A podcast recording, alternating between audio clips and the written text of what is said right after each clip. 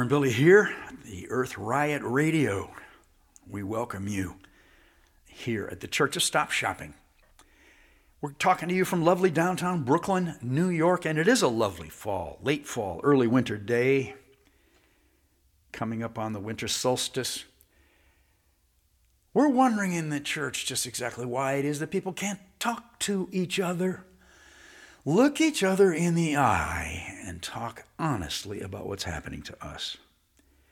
You know what I'm talking about. I'm talking about the apocalypse. I'm talking about the extinction. I'm talking about this nightmare that we are sharing. We just got back from Glasgow, Scotland. Those of you who've been following our radio show, you, you know we were there. And we saw, pretty much firsthand, we saw the billionaires stare into the eyes of the well meaning environmentalists. And what do those billionaires say? Well, there's nothing much we can do. Oh, got to keep drilling for oil and burning that, burning that gas and putting CO2 into the atmosphere. Yes, sir, but uh, the jet streams are tied up in knots now. They're collapsing. And uh, we've just discovered the Atlantic Ocean has overrun the Arctic. And, uh, well, I'm sorry. We'll just have to. Uh, I'll see you at the next COP, COP 28. Let's get together then. What? What? We are like Wiley Coyote, that cartoon character that goes off the edge of the cliff and keeps performing for the viewer on the television because he's not aware that he's about to fall through space for about three miles. And you and I, unlike Wiley, we're not cartoon figures. We're not going to bounce back up and walk away. Now, 250,000 of us have died in the last 12 months from climate change related extreme events. The virus, the fire, the flood, the heat waves, the droughts, it's just all over. It seems like every valley is flooding and every mountain's on fire. And we can't discuss this? That meteorologist is standing in front of Paradise, California. Remember this? Is just a couple years ago. He looks the camera right in the eye. He's got his microphone and his nice haircut. And he can't bring himself to say the phrase climate change. Well, we have got an idea about what the problem is and what we can do something about it, what kind of action we can take. We have an idea in the church. We're going to share it with you after just a little bit of Earthalleluia music. Somebody give me an Earthalleluia.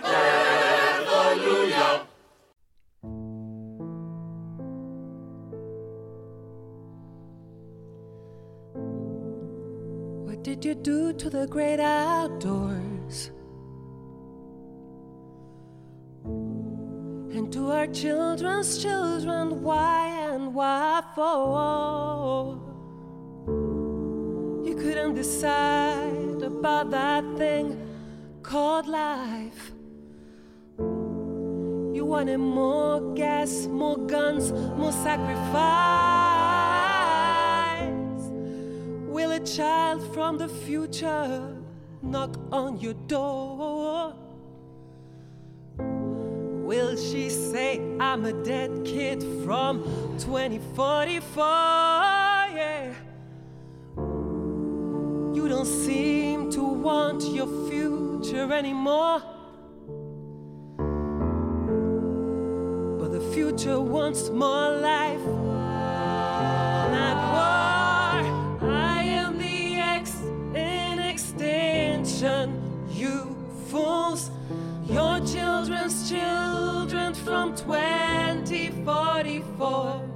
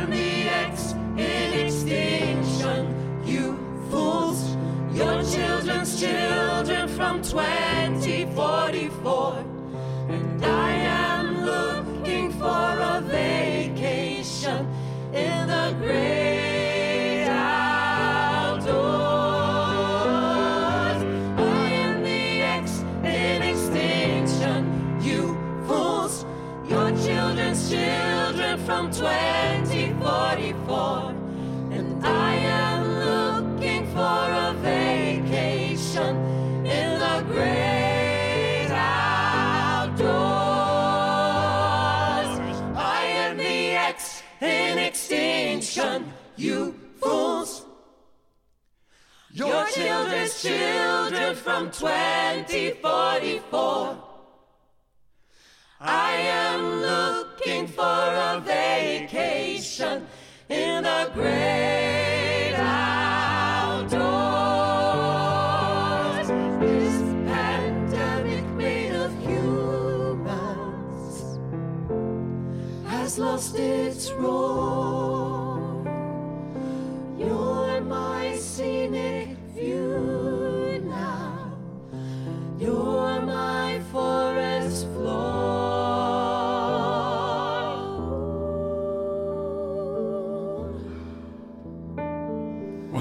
extinction is real, extinction is here. That's the answer to the riddle that I posed at the top of the show. Why can't we talk about this nightmare we're sharing? So, we believe that we're afraid, especially people who live in the United States. We're afraid of the earth.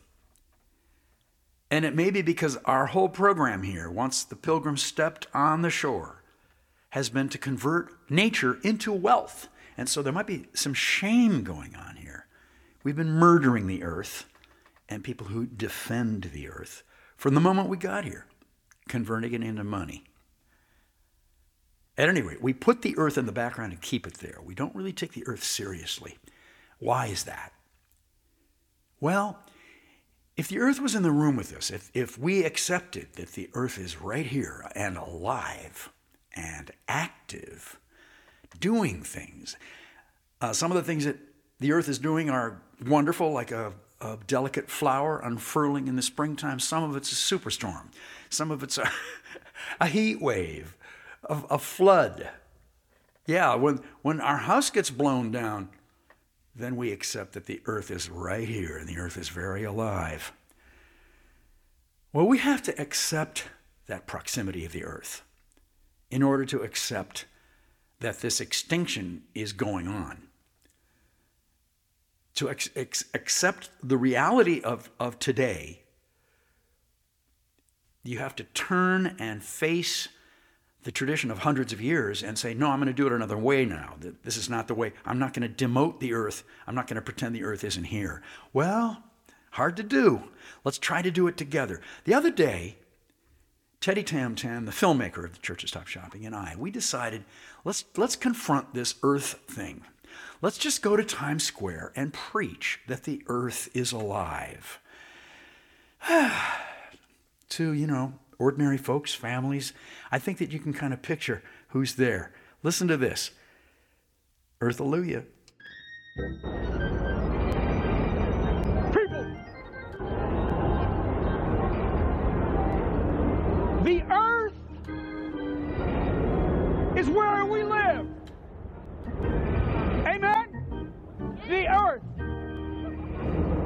Underneath this pavement.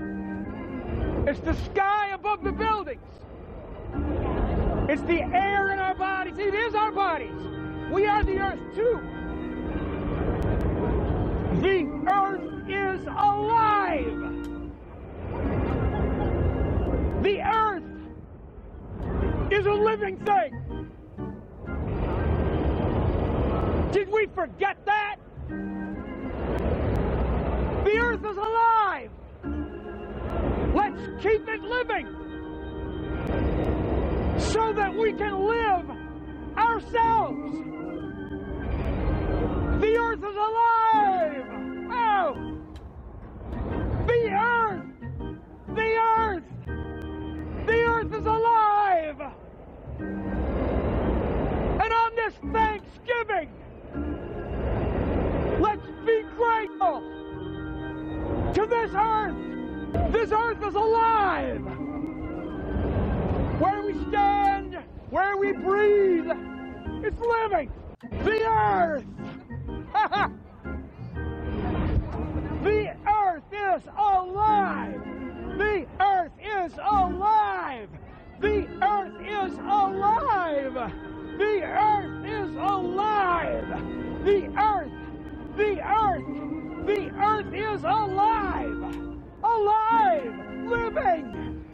you feel it? Yes! Somebody give me an earth-alleluia! Earth-alleluia! Earth-alleluia! Earth-alleluia! Earth-alleluia! Earth-alleluia! Earth-alleluia! Earth-alleluia! Amen! Happy Thanksgiving! Amen.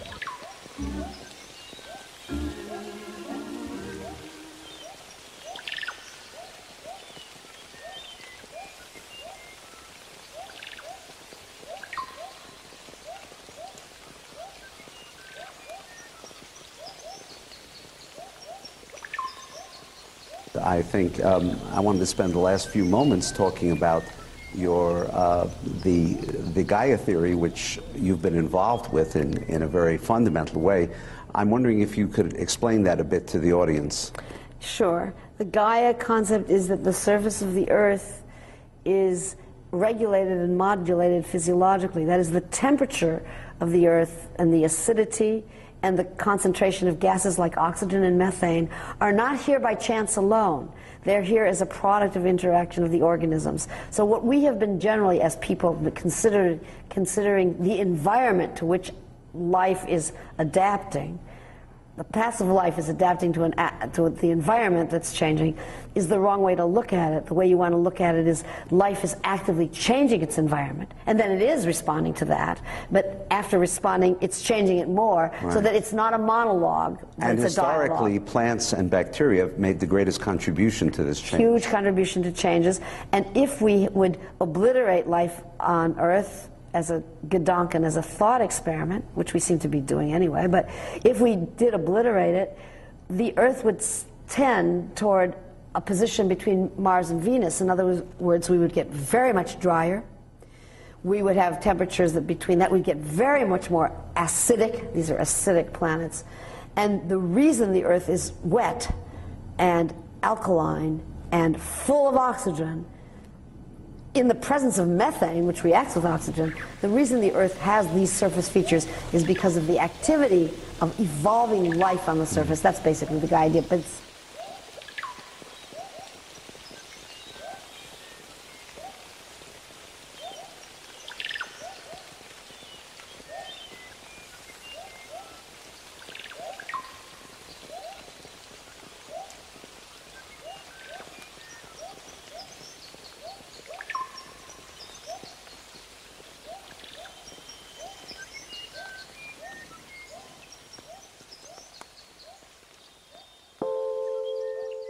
welcome to News from the Natural World. I'm Savitri D.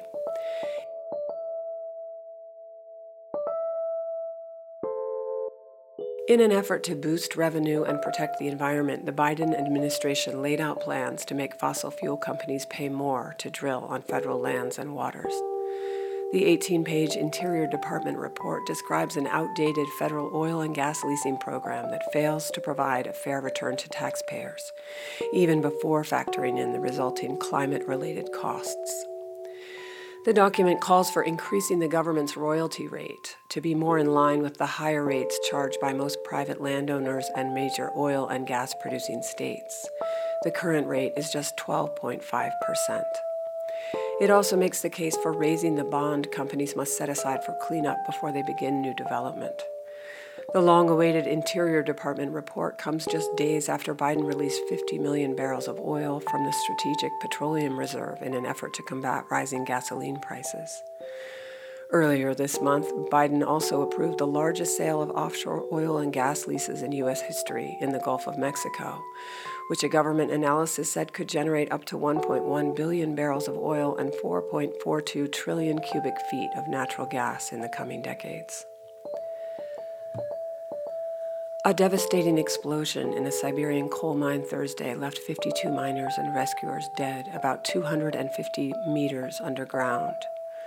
Hours after a methane gas explosion and fire filled the mine with toxic fumes, rescuers found 14 bodies, but then were forced to halt the search for 38 others because of a buildup of methane and carbon monoxide gas from the fire. Another 239 people were rescued. It was the deadliest mine accident in Russia since 2010, when two methane explosions and a fire killed 91 people at the Raspadskaya mine in the same Kemerovo region. The Arctic Ocean has been getting warmer since the beginning of the 20th century, decades earlier than records suggest, due to warmer water flowing into the delicate polar ecosystem from the Atlantic Ocean. The rate of warming in the Arctic is more than double the global average due to feedback mechanisms. Atlantification is one of the causes of warming in the Arctic. However, instrumental records capable of monitoring this process, such as satellites, only go back about 40 years. As the Arctic Ocean gets warmer, it causes the ice in the polar region to melt, which in turn affects global sea levels. As the ice melts, it exposes more of the ocean's surface to the sun, releasing heat and raising air temperatures. As the Arctic continues to warm, it will melt the permafrost, which stores huge amounts of methane, a far more damaging greenhouse gas than carbon dioxide. An international team of researchers has found that instituting community policing into several communities in six countries in the Southern Hemisphere did little to improve trust in police and did not reduce crime rates. Community policing involves members of the police spending more time among the people they serve in their local communities. A team of researchers with the Institute for Atmospheric and Climate Science in Zurich has found evidence that indicates that stands of trees can reduce land surface area temperatures in cities up to 12 degrees Celsius. Following intense commercial hunting from the 1930s to the 1950s, scientists and community members are seeing signs that the manatee population in the Amazon is growing. A study carried out in the Picahue, Peru, a study carried out in the state of Amazonas shows large manatee populations nearby human communities apparently coexisting in peace threats still remain in the form of poaching and accidental capture. Humpback whale song is about finding, not attracting other whales. The inherent variation of humpback whale song is a form of echolocation. Analysis of the variations produced by whales and recorded off the coast of Hawaii uncovered mechanisms within songs that may be comparable to those at work in the eyes of land animals as they examine their environment. Reproduction plays a potential role in the songs, but the purpose of humpback whale song is not to attract, but rather to find other whales. And hear the song of the humpback whale.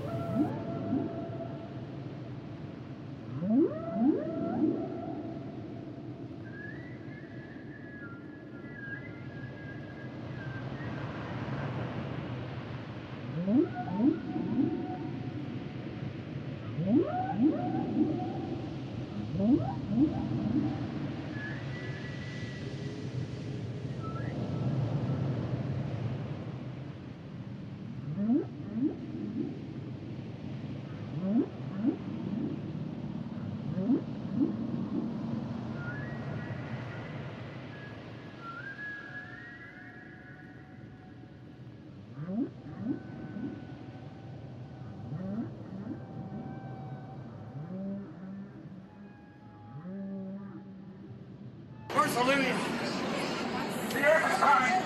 Earth is on its way. I don't know what that means for us and our children. But the earth is rising up. You know what it is with the wildfires and the viruses and the starvation and the heat waves and the tornadoes. The earth is moving all the time. We're in a pocket of safety right now, surrounded by these corporate advertisements. The earth is going to overwhelm all of this. The earth is going to flip this culture upside down and inside out. We'll just go over to the Disney store and wait underneath the Mickey Mouse sign, okay? Superstorms are messages. Is reaching out to us. Let's reply. Let's listen. The earth is on its way.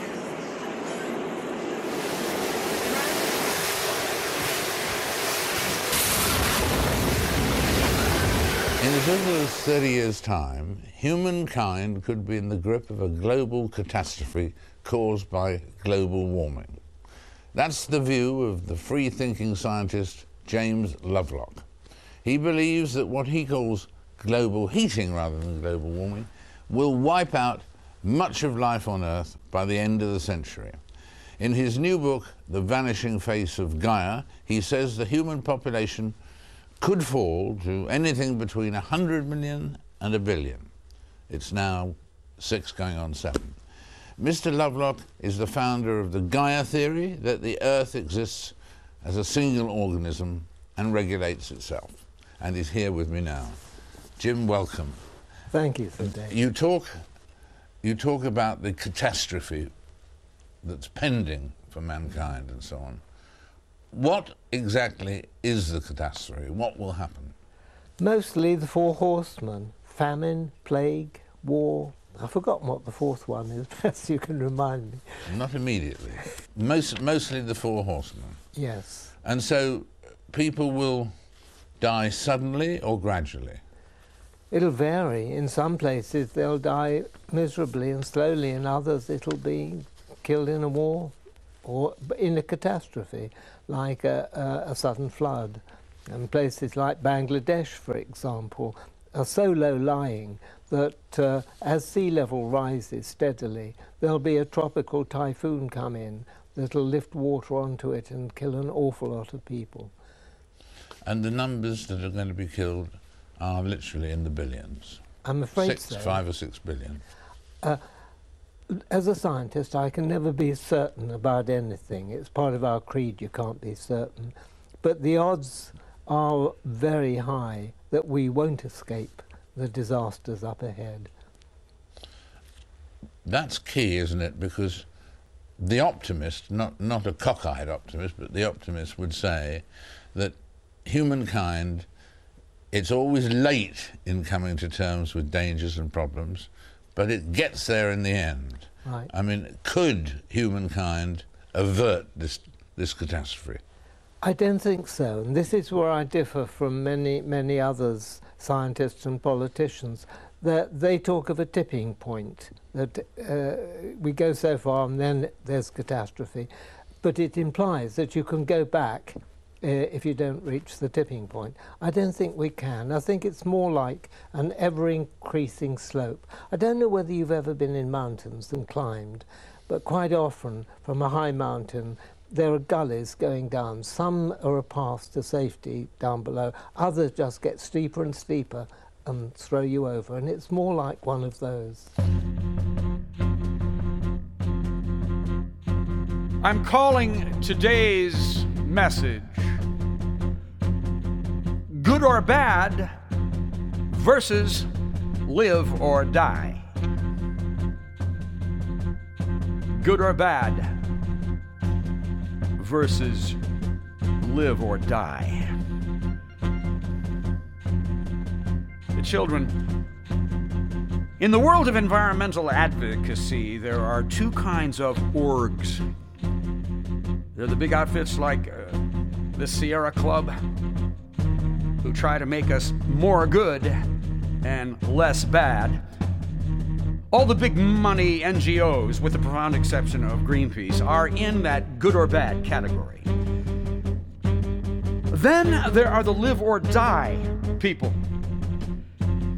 These groups have names like Center for Biological Diversity and Mountain Keepers and Global Justice Now. They don't ask the question, Do you want to be good? They ask, Do you want to live? Their read on the data coming in from the natural sciences is that we have a decision to make about our survival. This is completely different than being good. The bromides of ethical shopping, carbon trading are to these folks an infuriating distraction. They say, confront death and do what it takes to live. The live or die people know that action must be taken immediately, and so they take on the aggressive narcotics of consumer culture the advertising, the debt, the daily exhaustion, the sports, the porn, the celebrities. The impact of living through products is a dazzling gradualism for individuals and for institutions as well. How is it possible? to penetrate the mental environment of consumer society and shout, There is a terrible emergency here! How can we act when heroism, genius, courage, heightened emotionality, and all the desperate cliffhanger plots are already being used to sell us products? Good or bad? is just where consumerism wants us to be, back in the predictable stories that tell us you can be sure of yourself with lots of planning, projections, number crunching. Live or die explodes with creativity and necessary confusion. We forgive ourselves in advance for that confusion, amen. We know sometimes mayhem is what creates the next thing. We are saving ourselves.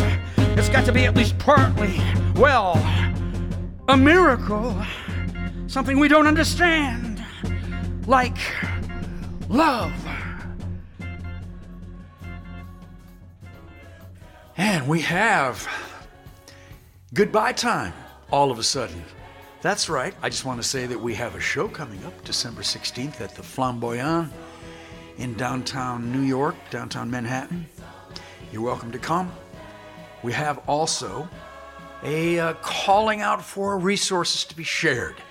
Please donate if you if you can, if you want to. Here we are, revbilly.com. Earthalluia. A tall order today. Be honest by accepting extinction is happening. How do we deal with that? Listen to the earth culture people. And then these special, compassionate scientists coming in from this other direction Lynn Margulis and James Lovelock, and the Gaia theory. Well, these are hard times, fascinating times, but not easy. Let's work together, shall we? Let's work together, full of love hard work, and laughter, and music. Somebody, give me an earth hallelujah out there now. Earth hallelujah. Earth hallelujah.